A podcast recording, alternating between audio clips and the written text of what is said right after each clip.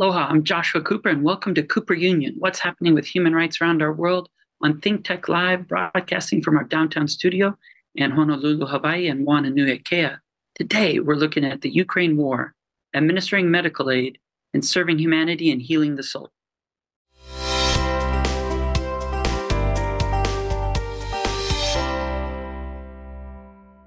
Aloha, it's great to be here, and I want to welcome Michael Baker. Thank you so much for joining us and taking time out of your schedule to share with us some of the important work that you've been doing. Thank you, Josh, for the invitation to speak.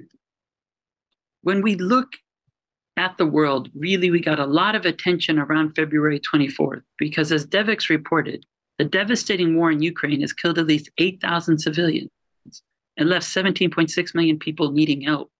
But the daily attacks are also having another effect on the beleaguered nation as the destruction of hospitals and pharmacies creates a healthcare disaster. Our guest today was there assisting and making sure that he's able to teach a skill set to Ukrainian medical professionals about what's possible with war tra- wartime trauma medicine. Could you share with us a bit about what compelled you to go there to Ukraine and what you've been doing since this conflict began? Well, thank you, Josh. It's a, it's a great question. The fact of the matter is, other than watching this uh, unfold before me and something that I never expected to see in my lifetime in Europe, you know, I wondered what I could do at this stage of my career, having put my two prior careers behind me and essentially being retired when uh, an NGO reached out to me, a non governmental organization called the International Medical Corps, reached out to me and said, you know, you're listed as a national instructor for ATLS, which we call Advanced Trauma Life Support. Um, and would you be willing to go to Ukraine and teach Ukrainian medical professionals? And, you know, I knew that they were a legitimate group and they have done a lot of good work around the world. And I said, of course, I, I would be delighted to go. Um, and uh, they linked me up with my other teammates, and we were going to be the first uh, group of guys that was going to go and do this, which meant that uh, people were purchasing our equipment and our teaching tools and everything to get it all ready for us. Because here in the US, it's all set up for us and instructors just show up. And there we had to kind of do it from uh, with all the basic building blocks from a cold start because it's a country where it hadn't formally been taught before. So, you know, I met my team. We we got lists of supplies. We got all the things that we needed to run the course, and I felt like you know, this is something that where I could make a contribution, uh, which was, you know, appropriate for where I am in my professional career, and also what I would consider kind of, you know, age appropriate in the sense that I'm not going to go to the battlefield and, and pick up a rifle and defend Ukraine. That that's not me. Uh, this was a humanitarian ask. Can you go there and teach people how to save lives? And you know that that resonated very much with me, and I was very happy to say yes. And we're so pleased that you did volunteer, not only for that initial mission, but I believe a second one. Can you share with us some of the experiences you had in that initial mission where you went? And then also, why was it so compelling to then go back again and continue this important work with International Medical Corps? So, you know, initially, I really didn't know what to anticipate going into the war zone. Um, but as you've seen in the news lately, getting to Kiev can be tricky. So that was our first deployment was to Kiev which means flying to Warsaw, uh, then taking a, uh, a, a, commuter plane to a small town sort of near the border, then driving to the border in a van. And then our group actually walked across and we met a van on the other side. And the reason was, is there were the lines at the border of trucks and cars crossing is is miles and miles long, and they didn't want us to sit there for uh, hours and hours. So uh, we then took an eight-hour van ride from the border to Kiev, and um, when we got to Kiev and, and got all our stuff unloaded, we you know married up with our equipment and got everything set up and ready to go. Uh, second time I went was a different location. My ultimate destination was Odessa on the Black Sea, which was you know got a lot of history. Um, it's a really interesting place. But to get there, I flew to Bucharest, Romania, and then took a commuter flight to Chisinau, Moldova. Two places I never thought I would probably ever be visiting and then uh, we took our van to the border and, and, and repeated it. It wasn't quite as long a drive, but uh, very different. You know, Odessa has is sort of a beachside resort town, so it has a lot of stuff. You know, restaurants and nightlife. And in both cities, Kiev and Odessa, you know, life was going on. Uh, the only difference was, you know, there's checkpoints and there's armed guards and there's blown up Russian equipment that's on display. And you get when you get there, you install uh, an app on your phone that's an air raid warning, so that when there's incoming trouble, that you you can note it's time to go to the bomb shelter. So we had this on our phone, and it was a very you know high tech way of kind of keeping everybody alert and on top of what was going on and safe. And when you think about the previous roles you've served with John Muir Hospital Surgery Department and also a retired Rear Admiral from the Navy Reserves, any skill that came from that that was applicable to then try to ease some of the pain and suffering of what people are facing there in Ukraine? Yeah, well, you know, I wasn't doing direct medical care, but I was teaching people how to do what we teach in ATLS. And, you know, it's a it gives them a common language and it gives them kind of an algorithm to follow so that they don't miss anything. Um, and it gives them some experience doing life saving skills that maybe they had never been taught in their training. And we, in fact, had a lot of non surgeon students in our classes. So, you know, for somebody who practices some other medicine, like, you know, they're a kidney specialist or a cardiologist or, um, you know, a, an allergist, we were teaching them how to do everything from uh, putting on a tourniquet to doing a surgical airway to make sure somebody could breathe. So, you know, for them, this this was a huge increase in the skill sets that they might find that they would need. And, and in fact, many of them had told me, you know, they were caught very unprepared by the start of the war. Nobody ever dreamed it would really happen. So, you know, they hadn't been looking for these skills and were very grateful to find them. And, and that actually leads me to an, another thing, which was that they were very focused. Uh, all the groups of students that we've had, and, and we've had quite a few, um, you know, because we taught each time we taught two ATLS courses, and in between we would teach another course, which I'll talk about in a minute, called Stop the Bleed. We had a lot of students, and they were just so grateful to have the knowledge. And they were also very good students. Quite a few spoke English, and uh, you know, the ones who didn't, we had translators at our elbow every step of the way. And all the slides and, and videos and things that we utilized were translated into their language. So uh, we were able to, to really do a, what I thought was a, a pretty good job delivering the information. And I have to say, they were not only extremely grateful, but ex- very, very focused on coming away with tools that they could use uh, in the face of this adversity. It's absolutely correct. I know there's nothing like applying what you know and seeing people take that knowledge immediately. And in your case, even more importantly, saving lives. And, you know, as Ukraine war enters its second year and there's more uncertainty, loss, death, and destruction, your brave acts as one medical doctor, remaining committed to those in need, no matter the conditions, is admirable. And we want you to share a little bit more about what it's like to train the doctors and other medical staff in advanced trauma life support and I think you also then shared a system for quick response to traumatic injuries, such as those caused even by a Russian missile strike on apartment buildings, and specific examples like that. So, yeah, that gives us, you know, a whole area of discussion that that's very broad because uh, you have all these people who are going about their normal activities, and all of a sudden, a war literally, literally falls on their head. And you know, as I said, they they were in many respects, you know, not prepared in terms of you know being able to do it. But I have to say, uh, the Ukrainians are very patriotic. They're extremely educated. Uh, their ability to pick up new information is very, very good, and you know they really were very, very interested in everything that we could teach. So, um, what I found was that they they were working under tough circumstances.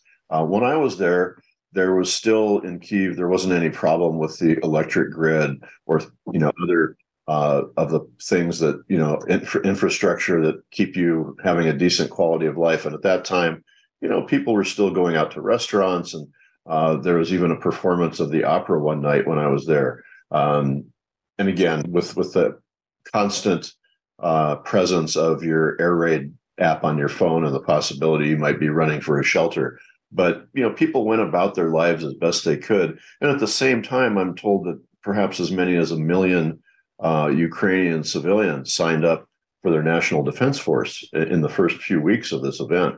And, uh, you know, although there's many, many people who had fled Ukraine because of the Russian invasion and the fact they were so close to Kiev, when we were there, we were actually meeting people who had come back and they, you know, would find out they would hear us speaking English, you know, in a restaurant or some bookstore, and they'd come want to talk to us and understand what we were doing there. And, you know, all we got was immense gratitude because they would say that all they wanted to do was live their lives. All they wanted to do was be able to vote for their own leadership. All they wanted to do was be able to, you know, trade freely, you know, with other people in Europe and travel freely.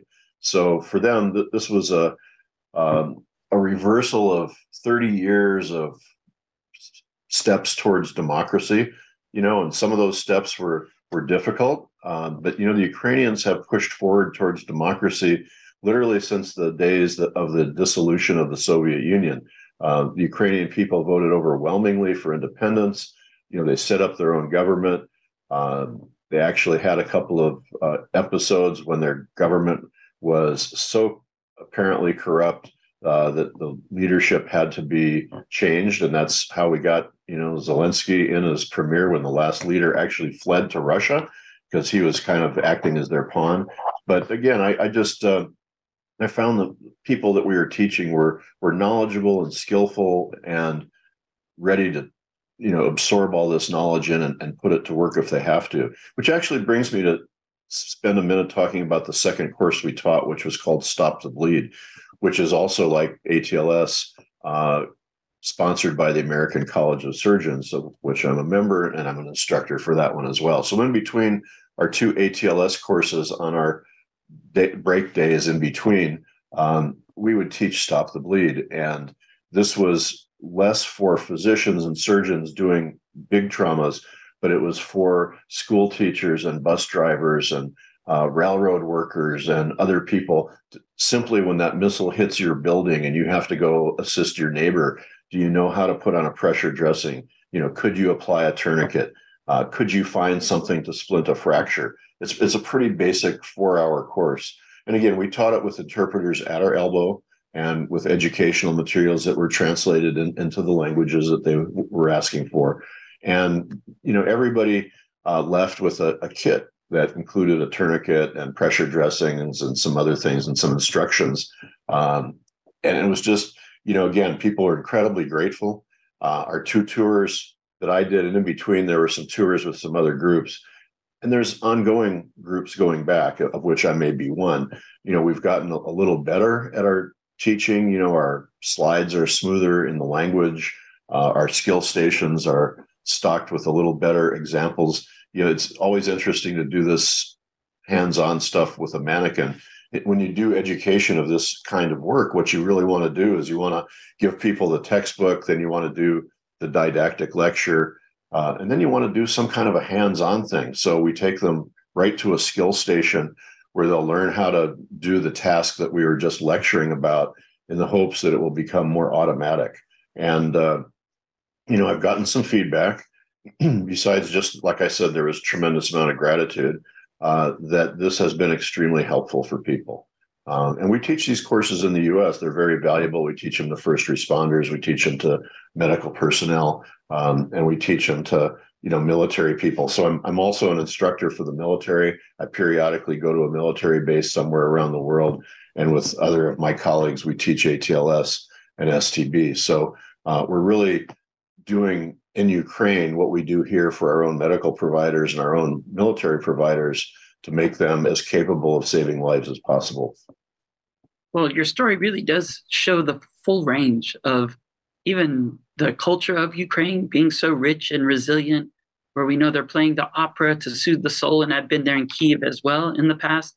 But then also that decisive moment to take the steps necessary to help one another, that sense of solidarity for one another, and how all of our lives are interconnected. And what's exciting about you going from retirement and also all the way over here in a pretty safe and secure space shows that everyone can step up and the skill set that you're sharing then isn't just going to potentially help but people are then responding you sharing what exactly has happened and how that has been because too many bombs are falling on civilians and too many of the attacks are targeting innocents who are not at all on the battlefield. So the skill set you're sharing allows everyone to step up, even if they're not serving in the military, be able to help their fellow Ukrainians to be able to hopefully save a life and limbs as well.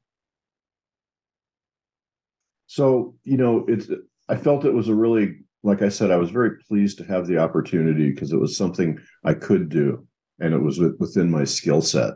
Um, I think it's important for everybody to be involved in this fight.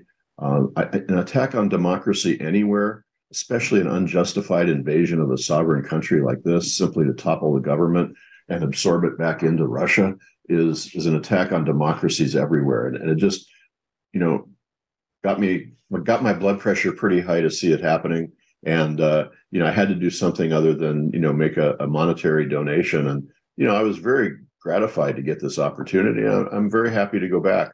But I, I, really feel strongly attack on democracy anywhere is attack on democracies everywhere. And if, if you know if we don't stand up and help the Ukrainians uh, triumph there in their own country under attack, you know that when that's over, if the Russians were to you know be victorious, they'd push on somebody else. You know they'd push on Moldova, they'd push on one of the Baltic states, and you know eventually they'd continue to cause trouble and mayhem here, which we know that they've done plenty of, particularly like during a, a prior election. So, you know, we need to push back because I think democracies woke up because of this war. People realize there is a threat, um, that you have to have a military. Your military has to be, you know, funded and tuned up and, and ready to go. And you, and you hope you never need it.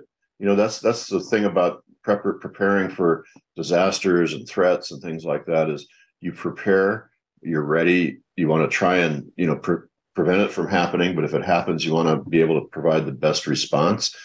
And if it doesn't happen you know it's not really what i would call money poorly spent because you've done this training and the training actually applies to other areas. So you know an example would be i always used and i teach taught my students for years the ATLS algorithms, which basically are A, B, C, D, which A is airway and B is breathing and C is circulation it applies to every crisis in the hospital. You know, it doesn't matter if you're responding to a call of somebody falling or somebody having a heart attack or you're getting a trauma patient in the emergency room.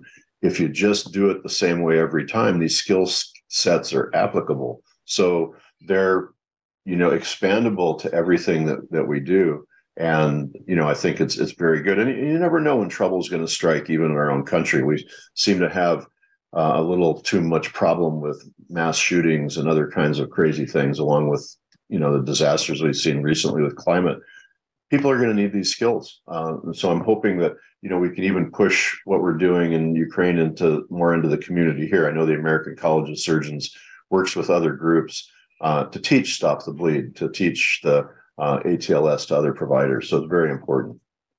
No, and you're really linking a whole bunch of points there with the climate crisis, with gun violence, but really even that larger body, the body politic, that for prevention, the most important aspect, like you were sharing and alluding to earlier with democracy versus autocracy, is that it's that culture of human rights, that everybody needs to know what their rights are, that they all need to be active citizens in their government.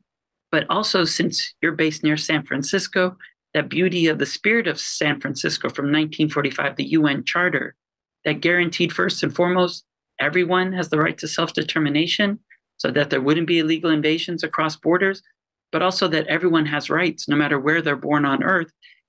And together we could stand up because, as you point out, but as is enshrined in the UN Charter, if the people's rights anywhere are violated, all of our rights are violated. And if we allow it to happen one place, it'll continue. And they knew in San Francisco that if a country is invaded, it's a matter of time till the peace and security of all countries are impacted. So it's having that sense of not waiting too late, but everybody being on alert to be able to volunteer and to make a difference to make sure that if anyone is feeling pain, we can all do something to alleviate that and also be able to set up institutions that are allowing for everyone to thrive in a global world. I think that's a really, really good point. And, you know, historically, I, I, think we were a little slow to respond to the Russian invasion in Georgia and the Russian invasion where they took over Crimea. You know, had we been stronger uh, and you know more definitive, I think maybe we could have forestalled this current event, perhaps. Because uh, there's a great TED talk given by the chess grandmaster Garry Kasparov, who's also uh, an anti-Putin activist who spent time in jail for his opinions. And he says, if you you know if there's any compromise or you give in one inch, they will simply rearm and come back at you again in the future. He says it a little more eloquently than that, uh, but I think his point's well taken. Um, and you mentioned the you know United Nations Charter in San Francisco. So you know whenever I'm in that part of the city, uh, I always made sure my kids and I went by the War Memorial Opera House to read the plaque on the wall, so they would appreciate the historical significance. And we also go around back where there there's a a, a very um, interesting poem that is uh, carved into the stone out and back, and it's a, it's about war and about how the young dead soldiers do not speak, and we must remember them. Um, and you know, nobody wants to send their kids off to war or you know go themselves.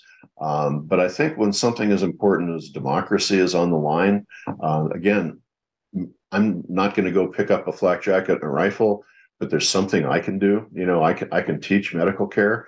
Uh, there's something everybody can do, whether it's to, you know, help a refugee family that settles in your neighborhood or to, you know, something else like that. I think it's very important for us uh, to not only be behind the Ukrainians, but anywhere else where democracy seems to be threatened by authoritarian uh, regimes, you know, where they can put you in prison for unknown lengths of time or in Russia where you might just fall out of a window if you have a contrarian opinion. You know, that that's not the, the country I want to live and that's not the country I want to leave for my kids and their kids. You know, I, I want us to all be able to vote, have opinions, and have, you know, discourse like we're doing today and, you know, to feel safe.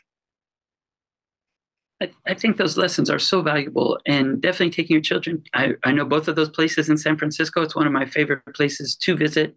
And it was so historic because it did say everyone everywhere has these basic rights, but also that we should cultivate a rule of law around the world and that we have to concentrate on each country, but then also understand the collective, that whole earth democracy to see what we can do together. So having that sense of volunteerism, what do you think more people should do as we're entering the second year? What's the best way that people can get involved?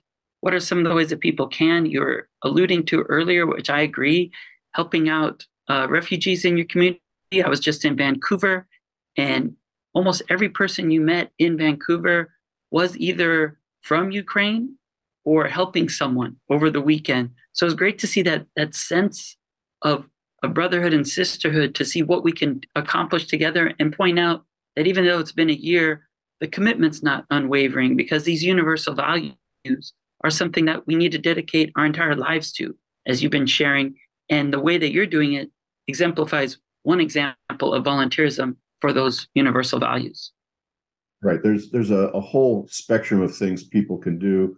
Um, you know, I have a friend here who has a 501c3 where he collects money and purchases materials for uh, the Ukrainian military and self-defense forces that they specifically request of him. Uh, I know of another one that basically does humanitarian aid and medical supplies. I'm personally a big fan of World Central Kitchen and Chef Andres, who I think ought to be getting the Nobel Prize.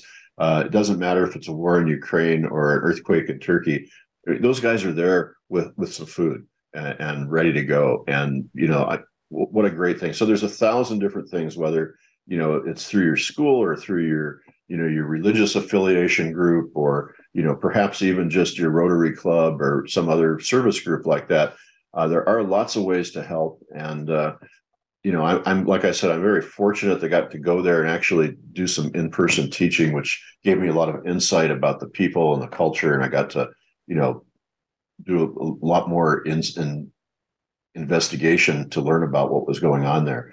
Um, but i think everybody has to be in this fight. Um, and I think you can't be passive. I think if you just watch it sort of unspool on TV, ne- next thing you know, uh, your ability to, to vote or have an opinion could be gone. And I hope that never comes. You know, there's a reason this country has lasted the way it's lasted and why it was so strong for so many years. And there's a reason people want to come here. Um, you know, we are an, an exemplar of what can be in terms of not only being able to express your political opinions, but to be able to get an education, to be able to advance in society, uh, to be able to travel freely. Uh, you know, what an amazing thing. When you look at the countries that vote, you know, to support Russia and the United Nations, you know, it's Iran and North Korea. These are not places where any of us are not only aren't we going to be tourists, but I bet if those people could get out of there and come here, they would they would want to come here. There's a reason people come here. And, you know, it, it has a lot to do with everything from the political stuff to the education opportunities to the economic things. And just the fact that you know you you can go with the direction that you want to go and be the you know people you want to be and you can have a better life for your kids which is probably the most important thing. I think that really comes true and i agree with you about chef andres i love how he says we don't need to build more walls but we just need to have longer tables.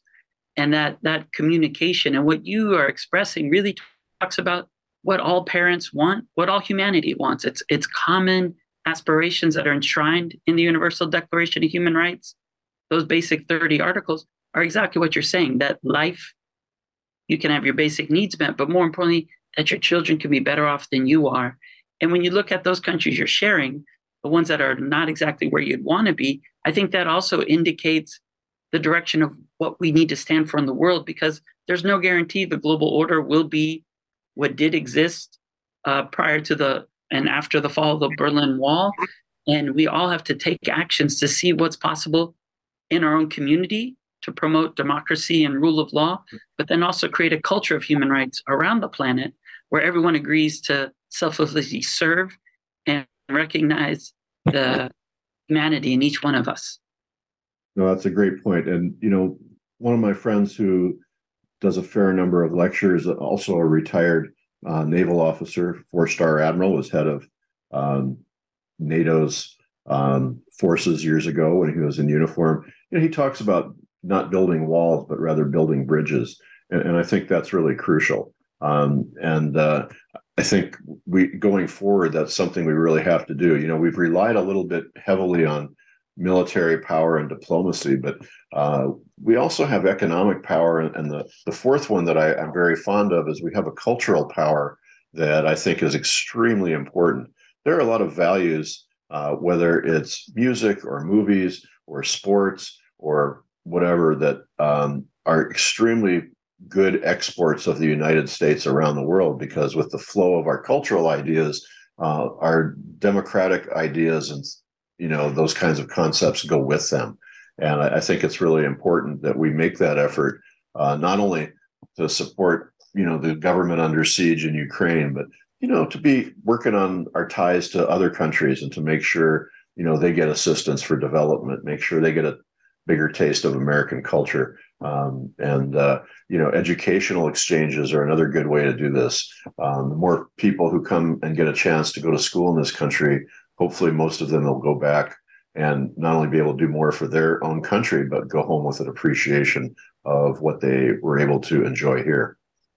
Very true. It really brings up the UN Sustainable Development Goals and that 2030 agenda to then show those basic building blocks for building a better future. And I want to thank you as well for your example of selfless engagement to ensure innocent people survive the current daily carnage and to point out how everyday heroes can offer humanitarian assistance to Ukraine, attempting to remain alive for a future in Ukraine. Thank you so much, and we look forward to hearing about future work that you're involved with, and, and hopefully we can see the end of this conflict very soon. I hope so. Thank you very much for the invitation.